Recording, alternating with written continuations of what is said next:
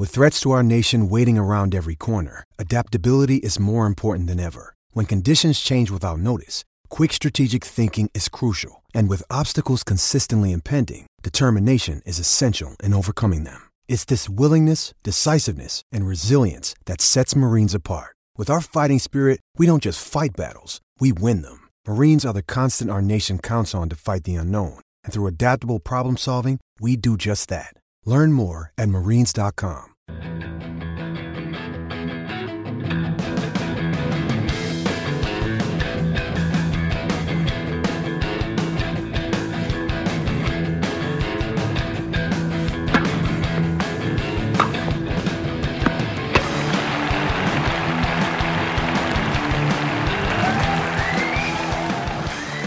You're listening to the Tennis dot com podcast, and here's your host, Ed McGrogan.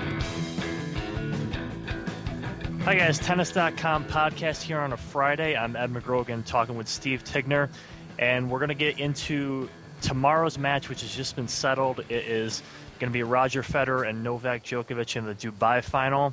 Obviously a rematch of their Australian Open semi where Djokovic beat Federer in straight sets a few weeks ago.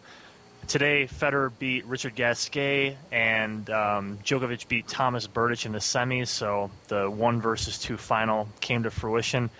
So, Steve, I just want to ask you first off, before even getting to any of the matches, really, um, what do you think, I guess, is the importance or takeaway from what this match, what the result of this match is going to be? This isn't a slam, nor is it even a Masters event. It's just a five hundred. So I was just wondering what you think, uh, you know, kind of what this means overall, no matter the result.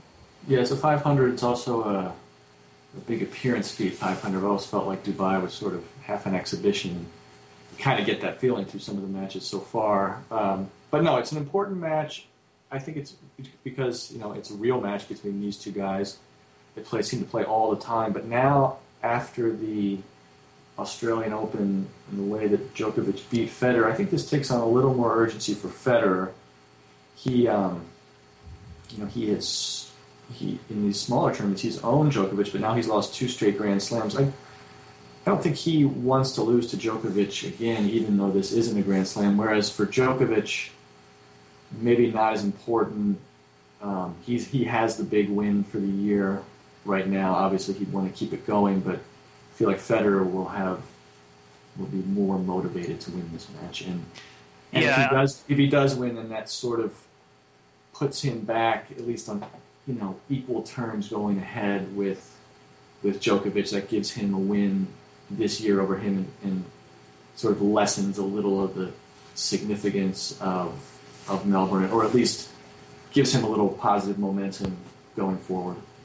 Yeah, I do think for Federer, especially with Indian Wells and Miami right around the block, it would be more important uh, just to get that sort of a, a, a recent signature win, like you said, and, and not coming off two straight tournament defeats. And, and for Djokovic, I think with his win at the Australian and the way he did it, I just think he's sort of occupied a, a new piece of turf, I guess, on the on the tennis landscape. I think a lot of people have put Djokovic pretty much in the same, um, pretty much near Federer and Nadal, right in that elite group, and there's no and there's little reason based on current form not to suggest it. So I think it's interesting how he's going to be, I guess, defending that new sort of aura, I guess, about him. He looked unstoppable at times in Australia, and um, and so far he's, even though he got away with a, a couple sort of spotty performances this week, he's uh, you know he's done just as well getting to this final too. Yeah, he hasn't looked that great. He's Federer's looked better. Federer hasn't had a lot of resistance. He's had you know three relatively routine matches. Gasquet pretty much handed it to him at the end of this one today. Um, Djokovic has been much either rustier, or he doesn't like these conditions as much. He looked he looked pretty. He had some of his usual physical problems in the heat today, um, and didn't play well for, for a set. But but I was um, I was impressed that he still managed to turn around. Berdych got hurt, obviously, but but before that, Djokovic um, had really righted himself, and it didn't seem to be. Once he lost the first set, he lost the first set tiebreaker seven five. I had the feeling he was going to go away. It just was, you know, wasn't his day. But he didn't let that happen, and that that shows a sort of, you know, what kind of confidence he's he has right now. So that was a that was a pretty sort of a surprise turnaround for you. You thought that Berdych today was just it was just going to end up being, you know, his, his day after that first set breaker. Yeah, Djokovic, you know, Berdych looked like he was the better player in the first set. He deserved to win that, even though it was seven five in the tiebreaker. Djokovic had completely lost his backhand. It was he, he couldn't make it during the tiebreaker. Um, just three or four in a row. Um, looked like he really didn't want to be there. Looked pretty out of sorts physically, and then to lose a close tiebreaker, I felt like that's you know. This is the kind of second set that could go pretty quickly against him, but the, he didn't let that happen. Yeah, no, and um, you're right. That would be sort of the cruelest way to lose and everything, but you're right, just turned it around there. And for Federer, like you said, um, I, this match just finished a few minutes ago. Um, it, it was kind of as as per usual for the first set. Federer, coming into this match, faced three players that he'd never faced before, but none of them were what I would consider big threats to him. And then against Gasquet, he easily had his way with him in the first set. Second set, it looked like it was going to go three. Gasquet hands him a break when serving for the set, and then looks even worse on his following service game. And Federer even avoids the second set tiebreaker, just really takes care of Gasquet um, and just kind of, I guess, re reestablishes pretty much everything you You might want to think about Gasquet in pressure moments, but it was yeah. He had, yeah. Gasquet had come through in the round before against Simone, serving serving for the match. It looked like he was going to blow that, and he came out and and won that game. But this time, it was it was back to his old form. I feel like Federer is the most interesting thing that's happened to Federer at this tournament. We we hear how distracted he gets during during matches and loses concentration, and has songs floating through his head, and thinks about what he's going to do for dinner after the match. That seems to be the kind of tournament it's been for Federer. He's been able to. to lose concentration, and still he hasn't lost a set. Yeah.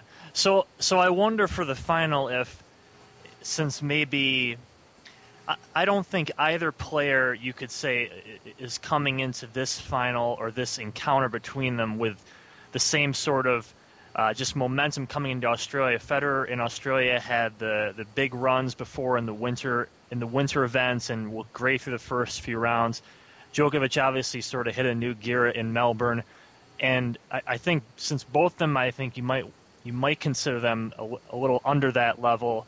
Uh, I think there's a, I guess, a greater chance for some ups and downs in this match. I just sort of feel like this this final tomorrow is sort of has maybe three sets kind of on it. I, I'm not really sure who, who takes. I think Federer is a better form by now, but that might not you know that might not mean anything.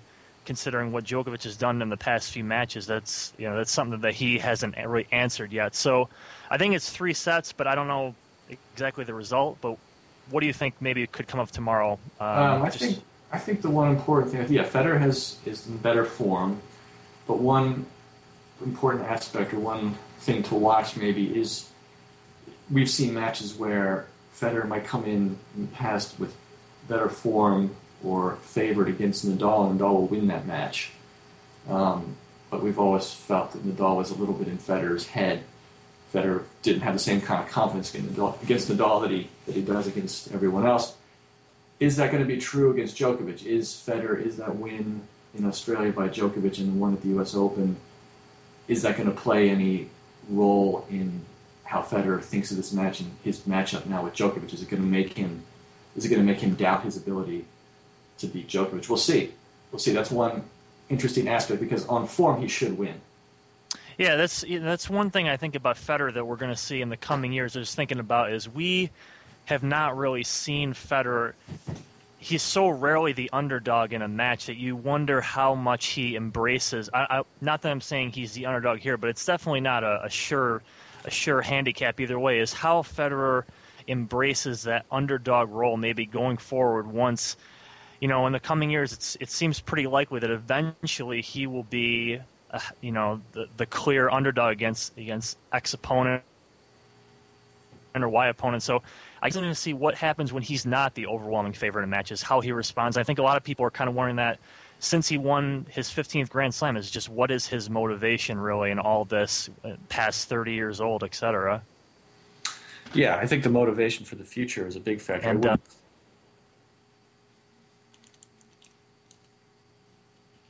Are you there, Steve? Yeah. Yeah, okay. I'm here. Okay. Yeah. I wasn't here for a little bit, but now. No, I'm yeah, we lost that. So yeah, that'll be you know all. So I think there's some short term, there's some long term stuff that you can maybe take away from this match tomorrow. So it should be a good one. That's on at ten a.m. on Tennis Channel, and uh, you know that'll wrap up that tournament on a Saturday. A couple other tournaments actually end tomorrow too. Uh, I just want to mention two quick ones. First, I just want to mention before we get into Doha and Wozniacki, since we didn't touch on her uh, earlier this week. Um, I got I got to say, Nicolas Almagro. This is pretty im- impressive, winning two clay events in a row. These are you know events that the top players might not necessarily be in, but uh, he's actually looking to make it three in a row in in Acapulco, one of the venues that has been uh, not the best traveling destination lately for, for players, but a lot of a lot of people are still there, and uh, he's looking to make it three tournaments in a row. I don't know if you've caught any of that on, yeah, on that's, T V at all. That swing seems to bring out, you know, streaks. I think Almagro's won a couple in a row in the past, and Juan Carlos Ferrero won a couple or maybe even three in a row um, on that South American swing a few years ago. Um, but, yeah, Almagro is he's like the top of the second tier of clay quarters. I guess he's the he's the Nadal of South America. He, um, you know, he's a great player, and he, he just there is just something that he lacks consistency-wise. Um, it keeps him from, you know, say, winning the French Open. But put him in these tournaments, he's, and he's more explosive than, than most of his most of the guys he's going to face down there. But pretty good um, Final Four with uh, he and Bellucci and Dolgopolov also coming off his Australian Open win. That'll be interesting, the semis and final down there. Yep, Dolgopolov just beat Vavrinka last night, and uh, Ferrer's the other guy in that Final Four. And... Um, And then let's just, since we didn't get a chance to touch on her before, Caroline Wozniacki, new number one this week. She's into the final of Doha. She's going to get either Jankovic or Zvonareva tomorrow. That match is going on right now. Um, pretty as, as good a start as you could want from trying to slay the barrage of questions, everything. She won uh, Dubai last week, and now Doha here. She's back into another final, so this is going to give her just more ranking points, I guess, to, to keep it going. But, you know, yeah, an impressive, impressive um, comeback. You know, she left Australia pretty, pretty crushed. She was she was in tears after that. She had a match point against Lee Na to make the final, and she didn't convert it. But then to come back and win Dubai without dropping a set, a tournament she's never even had never even been to the semis of before, and just the way that she beat Kuznetsova in the final, she um, she clearly decided that she needed to be more aggressive. It's the thing that people have been asking about her or whether what she needs to do, and she, clearly she does need to do that. And she thought, you know, she decided that to play Kuznetsova, who had been playing pretty well. She Wozniacki had to take over the points. I don't think anyone would have expected her to do that against Kuznetsova, but she did, and she won that match really very easily. Um, Kuznetsova was awful as well, but but she's but Wozniacki's continued that this week, winning easily, beating you know solid opponents very easily. She's you know. Wozniacki's number one in the world. Kleisters is the player of the moment, I guess you could say. But right now it seems to be Wozniacki is still is improving and doing the things that you know that that people have been asking her to do to, to become more assertive on the court. Yeah, I didn't see her win. I didn't see her win over Bartoli today. It was six one, six one. I, I, I can't say if Bartoli sort of played herself out of that one, sort of maybe like Kuznetsova did, or if it was just a reflection of Wozniacki trying to consciously get a more aggressive game plan going, which I think I think you said we've seen the past couple of rounds in this tournament and the last one. So so we'll see how that plays out tomorrow. And then, of course, Federer Djokovic two in the morning. Uh, you'll have a, uh, a write-up on that later today, later tomorrow. So mm-hmm. Check back to the site for that, everyone. And uh, Steve and I and uh, everyone will be back next week as well for another podcast. So thanks for listening. Tune in again.